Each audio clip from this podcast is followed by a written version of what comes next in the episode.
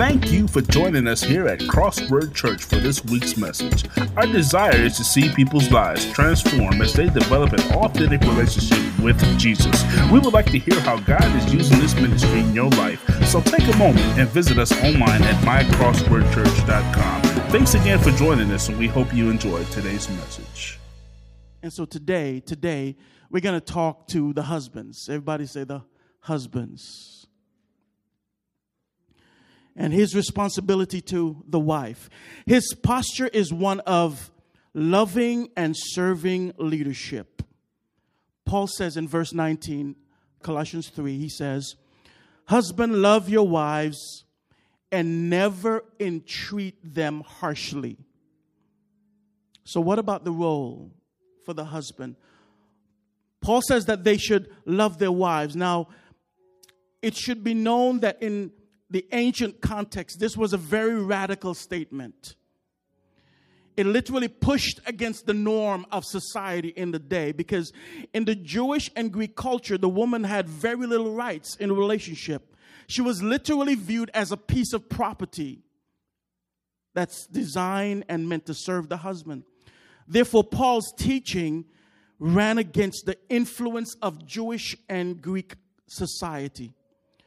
The husband was commanded to love his wife, which was very radical. Ephesians described the way or what it looked like for the husband to love his wife. He is called to love her like Christ loves the church. So if you have your Bibles, turn with me to Ephesians chapter 5. This is a very familiar passage of scripture. And my prayer is that last week that we really gave some biblical context to the role of women because for many of us we've been around church and we've seen how that passage of scripture uh, have been taken out of context to beat up on women. And so Paul writes in Ephesians chapter 5 verse beginning at verse 20 he says husbands love your wives just as Christ loved the church and gave himself up for her. To make her, this is the reason, this is why, this is the why. To make her holy, cleansing her by the washing with word with water through the word, and to present her to himself as a radiant church without stain or wrinkle or any other blemish, but holy and blameless. In the same way, husbands are to love their wives as their own body. He who loves his wife loves himself. You know, there are several characteristics that we're going to see in this passage as Paul begins to talk to the husbands. The husband should have a realistic love. So, number one, the husband's love must be realistic. What do I, what do I mean by that? The husband should love his wife in a realistic way. It means that he should not have fantasies about the woman that he is about to marry or the woman that he, he has married. Christ loved the church and died for the church while we were still enemies of God, according to Romans 5 8. See, because so many times what we do is in culture is we get our references from the world. We get our references from our friends. We get our references from romance novels. And we get our references from Hollywood of what a relationship should be. And if, if the husband is not careful, he will start have some fantasies that he has built up in his, in his imagination about how his wife is supposed to be and what she's supposed to be and what she's supposed to do.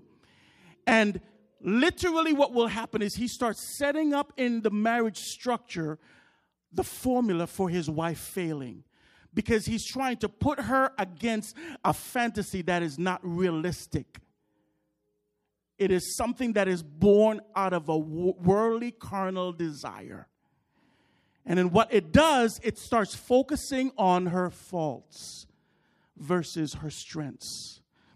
And so little conversations like, you know, you should be more like sister so and so. Or my mom used to do so and so for my dad. Or my sister used to be like so and so with her husband. And all of a sudden, she's he's creating all these expectations of his wife that there's no way she can meet. We must love our wives realistically. Christ knew that the church was sinful and disobedient. Yet he gave his life for her, knowing her faults. His love was realistic. In a marriage, both mates should understand this reality. And just as the, the husband must have a realistic view of the wife, so also must the wife has a realistic view of the husband. This is why premarital counseling is so vital. This is why it's so important. Because what it does, it, it literally resets the understanding of marriage and then lets it become in line with the biblical understanding of marriage. And let the word and the spirit frame our understanding of what the marriage relationship should be. The husband must love her realistically. This woman has been infected and affected by sin, just as the man. I'm going to say that again. The person that you are marrying or you have married has been infected and affected by sin, and so have you. And so, for us to have an unrealistic expectation is for us to not understand the power that sin has in the unredeemed life. Mm.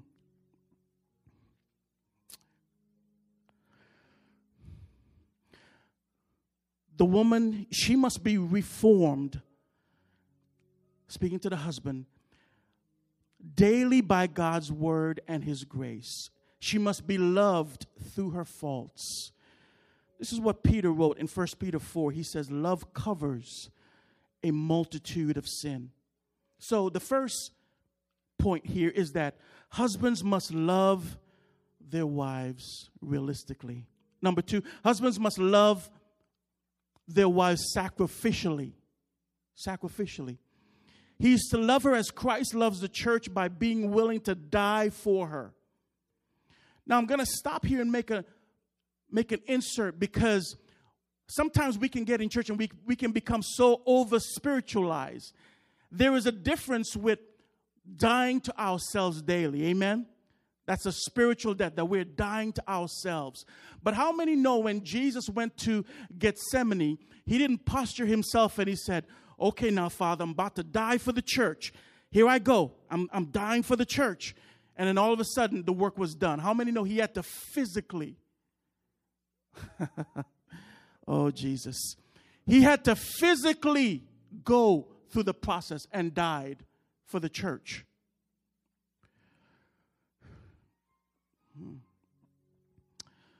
And so, just in case it might seem unfair to some wives regarding the role, I want us to really make sure we understand the role of the husband. See, it's much easier for us to submit to someone than to die for someone. I'm going to say that again. It's much easier for me to submit to you than die for you. Because, yes, the husband is called to die and the wife is called to die spiritually. But, husbands, are you willing to lay down your life physically for your wife? Mm. This love that the husband have must be embodied by the grace of God. It can only be embodied by the grace of God. To love sacrificially means that the husband um, must at times give up the things that he desires in order to serve his wife. There's some things that we must be willing to lay down for our wives. He must be willing to sacrifice for her, sometimes time, sometimes entertainment, friendships, uh, whatever it, it may be, even sometimes career. And what I mean by career is sometimes husbands, uh, men, we can find ourselves so engrossed in our work that we don't pay the necessary attention to our wives. And so we must be willing and able to balance that and to love our wives sacrificially. Because sometimes you might not feel like she is deserving of your love today.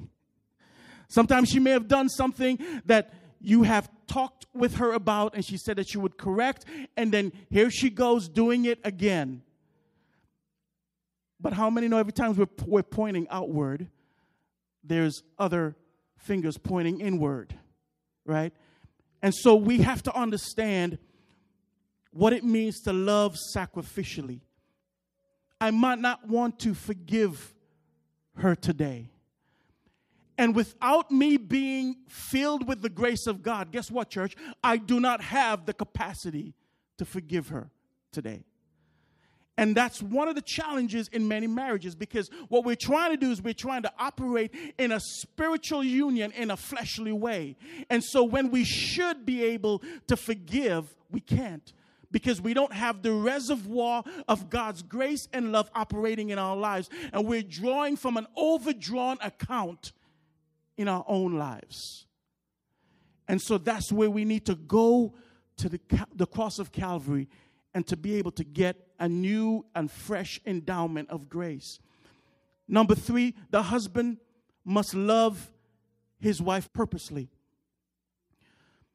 Christ's love makes the church holy by cleansing her with the word. Christ's purpose is to make her the perfect bride. Similarly, husbands must love his wife through teaching her the scriptures getting her involved in serving in a local church, getting her involved in a local community. It is the husband's responsibility to make sure that he's taking time to wash his wife with the word. Why is that important? Because every day she gets up and she goes into a world, and the world is bent on covering her with all kinds of stuff. And all of a sudden, she comes back home and she has some self doubt on her, and she has some fear on her, and she has some insecurities on her. And, and her boss or her supervisor has told her things that are contrary, and she has words that has been spoken over her. And it's the husband's responsibility that when she walks into the house, he says, Hold on, baby. And he gets the word and he begins to wash all of those things off of her. He begins to tell her who she is in Christ so that she understands that she's covered.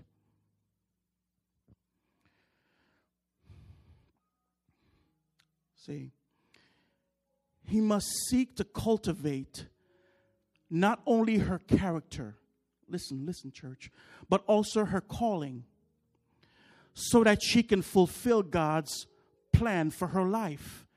Sometimes it's been taught that you know, all the woman is called to do is to be the helpmate so that the husband can fulfill his calling.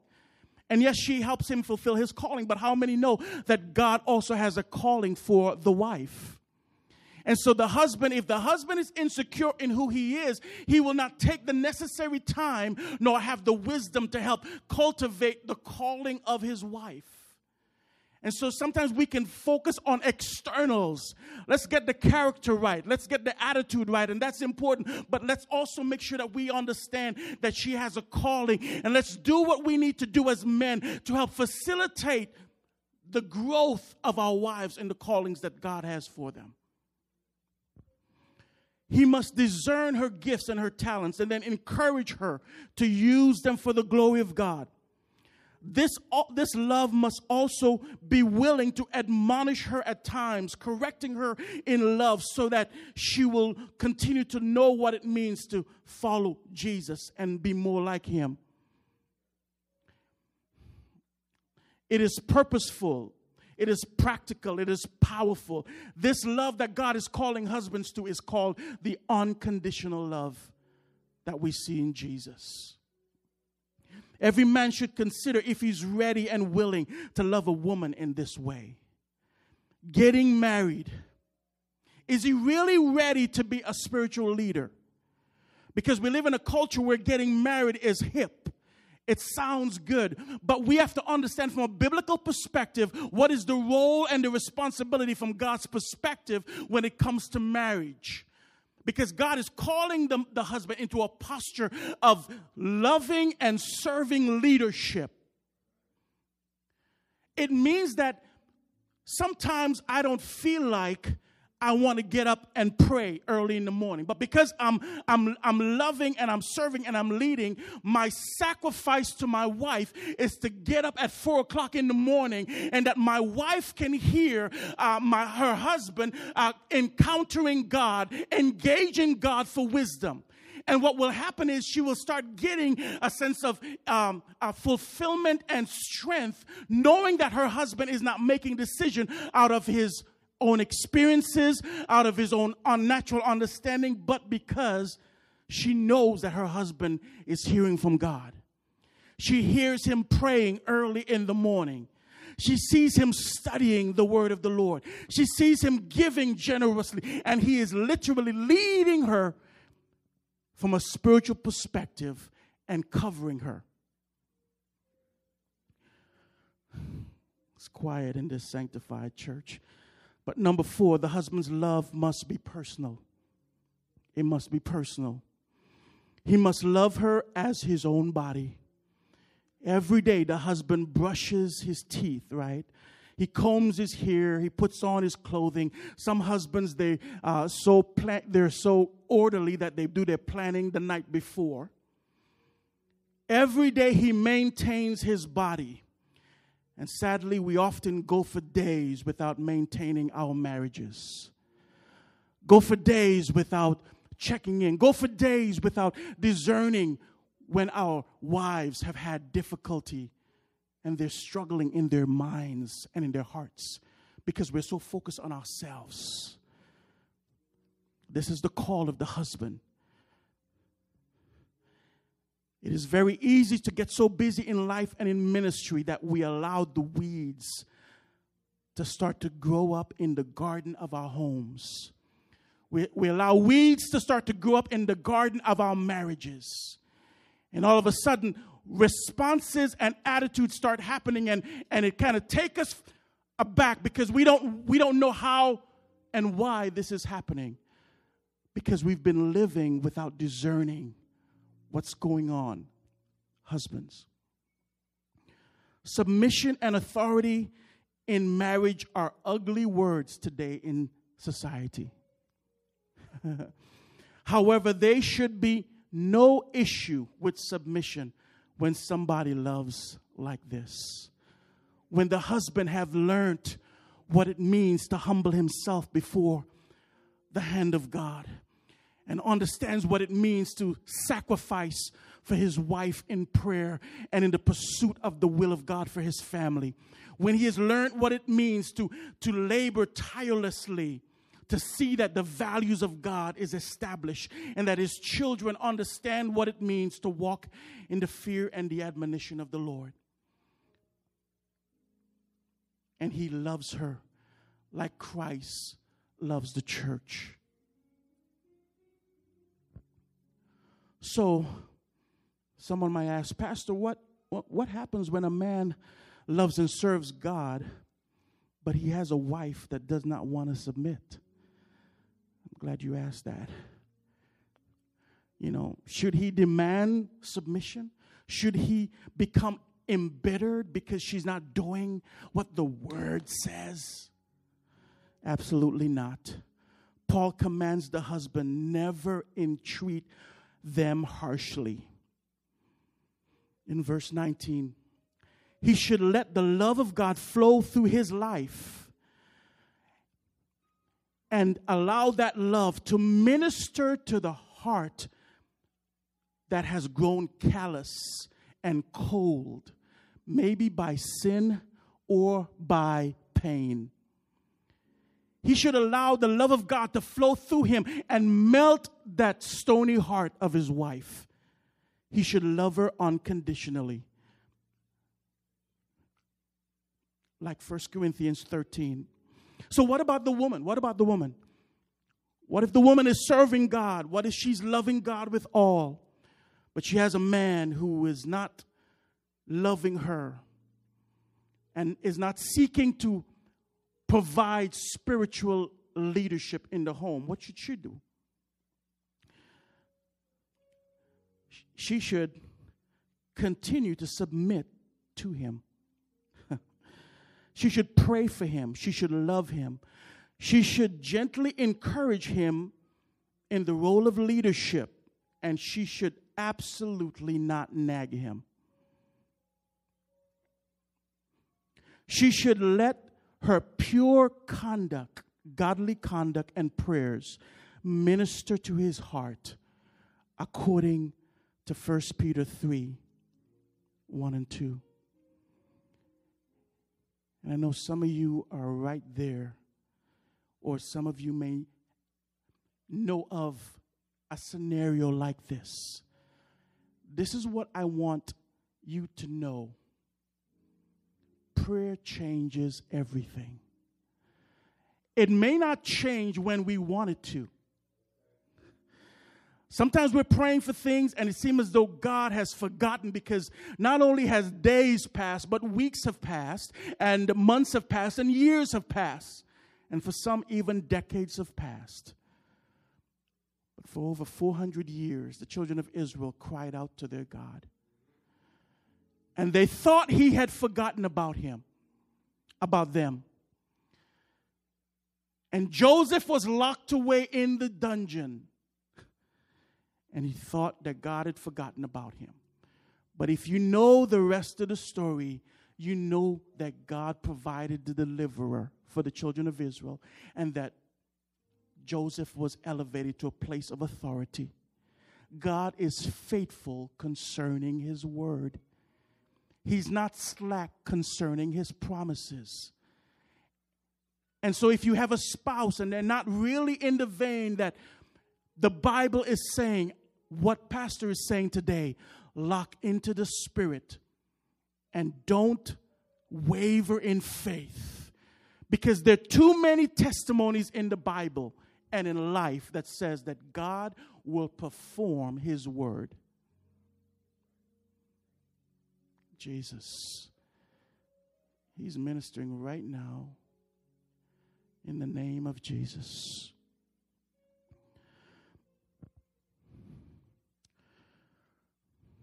So, what about the children? The children have a responsibility too. The children's responsibility to their parents. Their posture is one of willing and respectful obedience. Jesus. Paul says, Paul says in verse 20, children always obey your parents. Why? Because this pleases the Lord two words here always and pleases. Pastor, you really mean always? I'm going to say yes. The word really mean always. And if we do the parallel, if we look at the parallel scripture in Ephesians chapter 6, verses 1 and 2, he says it like this He says, Children, obey your parents in the Lord, for this is right. Honor your father and your mother. So the next uh, relationship that should be affected as a result of our new identity in Christ is the parent child relationship. So we should answer the question first and foremost, you know, who is this really written for? The word children does not refer to any particular age group, but this is what is inferred here. It refers to the child that's living at home under the parental guidance it's someone that's living under the parental guidance of the parents. Amen. They are living, they are living still at home and they're being provided for by the parents. Then this word would apply to them. The reason Paul gives for obedience is to please the Lord. That's the reason. This is why you should obey, because it pleases the Lord. Because here's the thing Christian children, godly children that have a relationship with God should not be found being disobedient to their children, to their, to their parents. I'm going to say that again. Godly children should not be found being disobedient to their parents. That's the standard. How many know we go way beyond the standard so many times? But this is what we need to make sure we do as a church. Let's not look at the culture as the standard. Oh, Jesus. It's, e- it's always easier to look at the culture as the standard because the culture, the standard of the culture is always lower than the standard of God. And so if we start sitting back and saying, well, you know, Pastor, that sounds real religious and true, but we know how things are, then what we're doing is we're giving ourselves a pass. And what we have to do is not give ourselves a pass, but we need to hold our life and our lifestyle up to the standard of the world, I mean, of, of the word, because we know that God is not lowering his standard.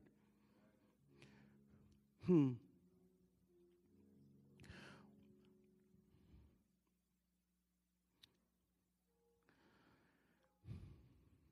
In Romans chapter 1, verses 28 through 30, the New Living Standard says,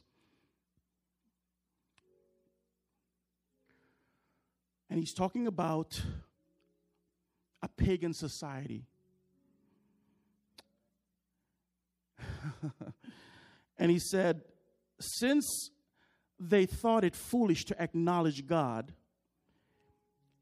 he, God, abandoned them to their foolish thinking and let them do things that, they sh- that should never be done. Their lives became full of every kind of wicked, wicked, wickedness, sin, greed, hate, envy, murder, quarreling, deception, malicious behavior, and the gossip. Verse 30 says, They are backstabbers, haters of God, insolent, proud, and boastful. They invent new ways of sinning. And I want you to draw your attention to the last line. It says, And they disobey their parents. This is why we cannot sit back and accept our, our children being disobedient because that's a behavior pattern of the pagan world system. Mm. Paul says that children, that children disobeying their parents makes a world where people deny and disobey God.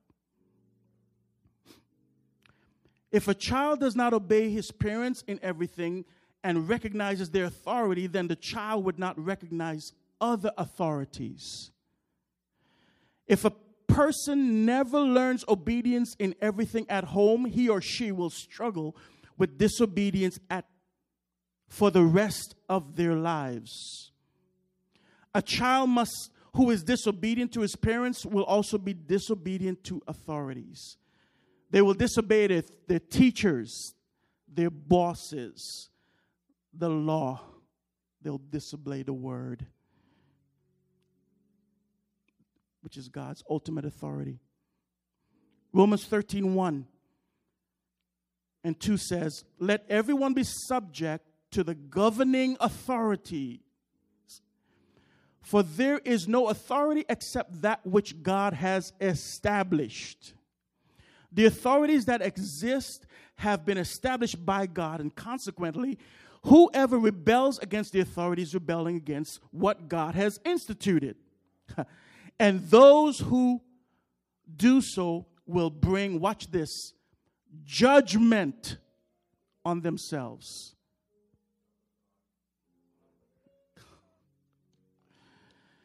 This, this is the word. This is the word.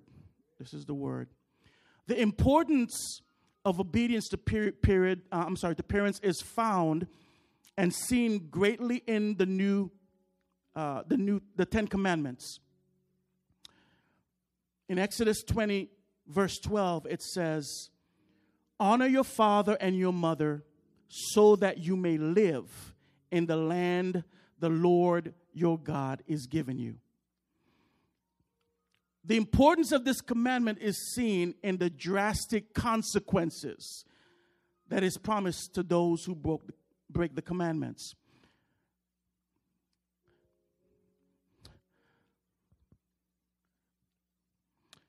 In the old covenant, obedience to parents was the foundation of all authority, and disobedience was strictly punished. Let me just read a couple consequences here. So in Exodus chapter 21, verse 17, it says, Anyone who dishonors father or mother must be put to death. What? How about Proverbs? Let's listen to Solomon because we know Solomon is, you know, he is enlightened, right? Proverbs 30, verse 17 says, The eye that mocks a father and despises a mother's instruction will be plucked out by the raven of the valley and eaten by the vultures. That's what the enlightened one has said, right? Wow. Aren't you glad that you don't live under the old covenant? We, and it's good to, for us to be glad we don't live under the old covenant, but here's the thing the principles of the old covenant still apply to us today. So, not the practices, but the principles. mm. See, when, when the child parent relationship break down, it is detrimental to the rest of society. Therefore, a child's obedience to parents should be strongly enforced. I have been on the bus and have seen where the kids on the bus are literally ruling the bus. And people are sitting down, clenching their purses or clenching their bags, and the bus driver is seeing what's going on in the window, in the little mirror, and, he's, and he or she is just keeping their head straight. Why? Because there is a fear of engaging the children. And so, you know, what I would do when, that, when I saw that was just kind of tip on over and just begin having a conversation with the young person. Because if the kingdom does not influence culture, then culture will remain in chaos. The challenge is that the church is saying we have good news, but we won't ever share or demonstrate the good news in the culture because we are stricken by fear. And so you have a, people coming into a building singing songs, looking and smiling at each other, but there is no power in this gospel that they're professing. When the kingdom comes, it should influence Oh my goodness, about two amens on that.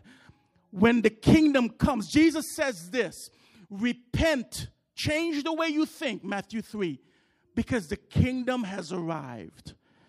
And then he started demonstrating what the influence of the kingdom looked like. He started interrupting, disrupting stuff. He started invading situations and areas. Jesus.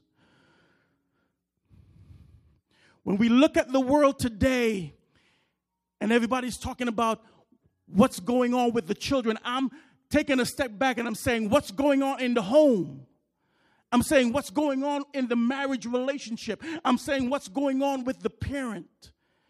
And so, as a church, we have to have an intentional outreach to families, to marriages, to single moms and single dads. We have to be willing to give them better option, the God, the kingdom option to living. Okay, okay. So here's a caveat regarding the, the, the, the child parent relationship. Children should not obey anything that would cause them to violate the Word of God or their conscience as it, was, as it result to the Word of God. Because you know, sometimes because people don't, that don't understand authority and submission, they feel you could have a parent that feel that whatever I say go, and whatever they may be saying may not go with God. Everybody tracking with me? Okay, let's just get to this next part. The parents' responsibility to their children. So the wife has a responsibility to the husband. The husband has a responsibility to the wife. The children has a responsibility to their parents, and the parents has a responsibility to the children. The, their posture is one of loving and disciplined mentorship. fathers, he calls out the fathers. He says, Fathers, do not aggravate your children, or they will become discouraged. This is verse 21. The, the New King James says, Do not provoke your children. The NIV says, Do not embitter your children. Fathers, do not provoke your children to anger by the way that you treat them. Rather, this is now, if, uh, if you were to turn to uh, Ephesians 6 4, uh, fathers, do not provoke your children to anger by the way you entreat them, but rather bring them up in the discipline and instruction that come from the Lord. The NIV says, do not exacerbate your children and he's addressing this relationship because he's saying if if we exacerbate them, if we provoke them, and don't think that word um, don't think that word is just for fathers. It's also speaking to parents as a whole. If we provoke them, if we exacerbate them, they will become disheartened the New Standard Bible said they will lose heart. They will become embittered. This is not simply referring to a child getting angry. That's inevitable. This has to do with provoking them to the point where now they develop deep rooted hurts, deep rooted resentment, deep rooted scars that then cause them to behave in a dysfunctional way. Because what the parents have done is created a mindset that has caused pain. And so, so now they operate out of that pain. See?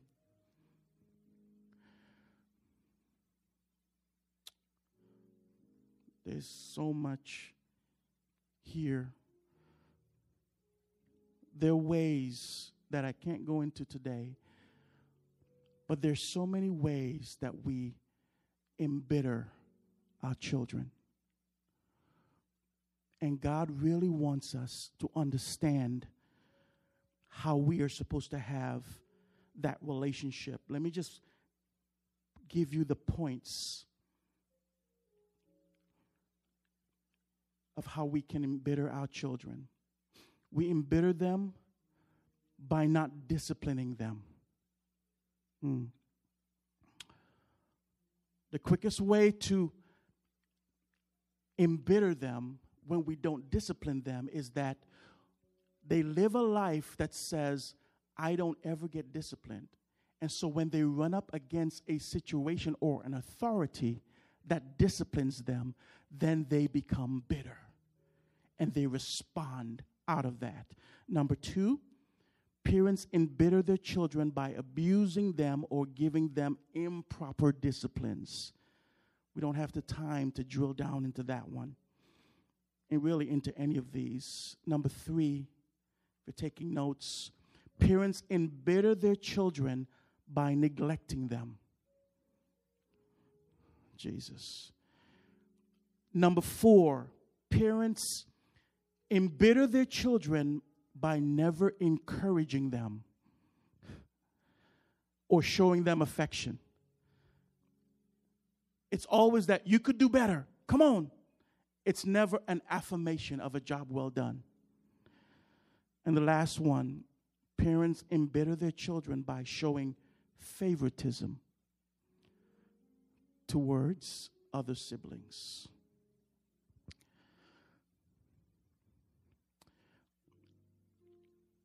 We will finish those up tomorrow, next week, and then we're going to talk about a God centered church, God centered ministry. What does that really look like? I believe the Holy Spirit is speaking to each and every one of us, and He's calling us into living a God centered life, church. Now, we can hear this word and we can just keep on going and doing our own thing. Or we can hear this word and hear the Spirit of God saying, It's time to come up. It's time to live out what we've been talking out, what we've been teaching out, what we've been preaching out. Now it's time to live it out.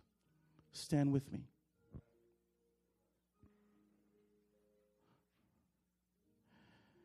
See, if we don't teach on topics, the world is going to counsel our kids on those topics. I'm, I'm going to say that again. If the church is not willing to deal with issues from a biblical perspective, the world will counsel our children. Statistics say that the Gen Xers 4% of them believe God is even relevant today. Majesty, come here for a second. This is why we really need to get this. This church that God is calling us to build, it's not about our preferences or what we think we like. God is calling us to build a church that's going to impact the next generation of people. See, she is 18. She's on the high end of the Xers. So when you see her and you see people like her and younger, 4%, the social scientists say, according to um, Barna Research Group, 4% of them believe God is even relevant anymore. So we can't come here and have church and look at one another and kind of just blissfully go through the tulips of just singing some songs. Because we got a generation. And guess what? The world is busy at work framing their mindset, reinforcing a pagan culture in them. And so, unless they see a supernatural church with power that's not afraid to deal with issues and not afraid to stretch out of comfort zones, they will walk away and go to some other place there is one thing that we can say for sure we're striving to make sure we're teaching truth in this house. Now, it's not the truth that you hear about that sets you free, it's the f- truth that you know, the truth that you walk in that sets you free. And so, God is calling us for the sake of the children. Jesus went to Calvary for the sake of the church. He's calling us to come up higher, church. If there is not something going on in your soul about the lostness of young people, if you're just kind of going through your day, you're doing your job, you're coming home and you're watching Netflix, what if you're just kind of going through the motions? I would encourage you or challenge you to re examine your faith walk with God because He is desperately concerned for this generation. And it's not that we are irrelevant, but we have done a lot of things wrong that's causing them to be drifted. And so God is calling us to live a God centered life before them. Do not be a Christian in the church and then in your house they hear you cussing and swearing and drinking and smoking and doing all kinds of stuff. Because what you're doing is reinforcing the hypocrisy that they have already seen.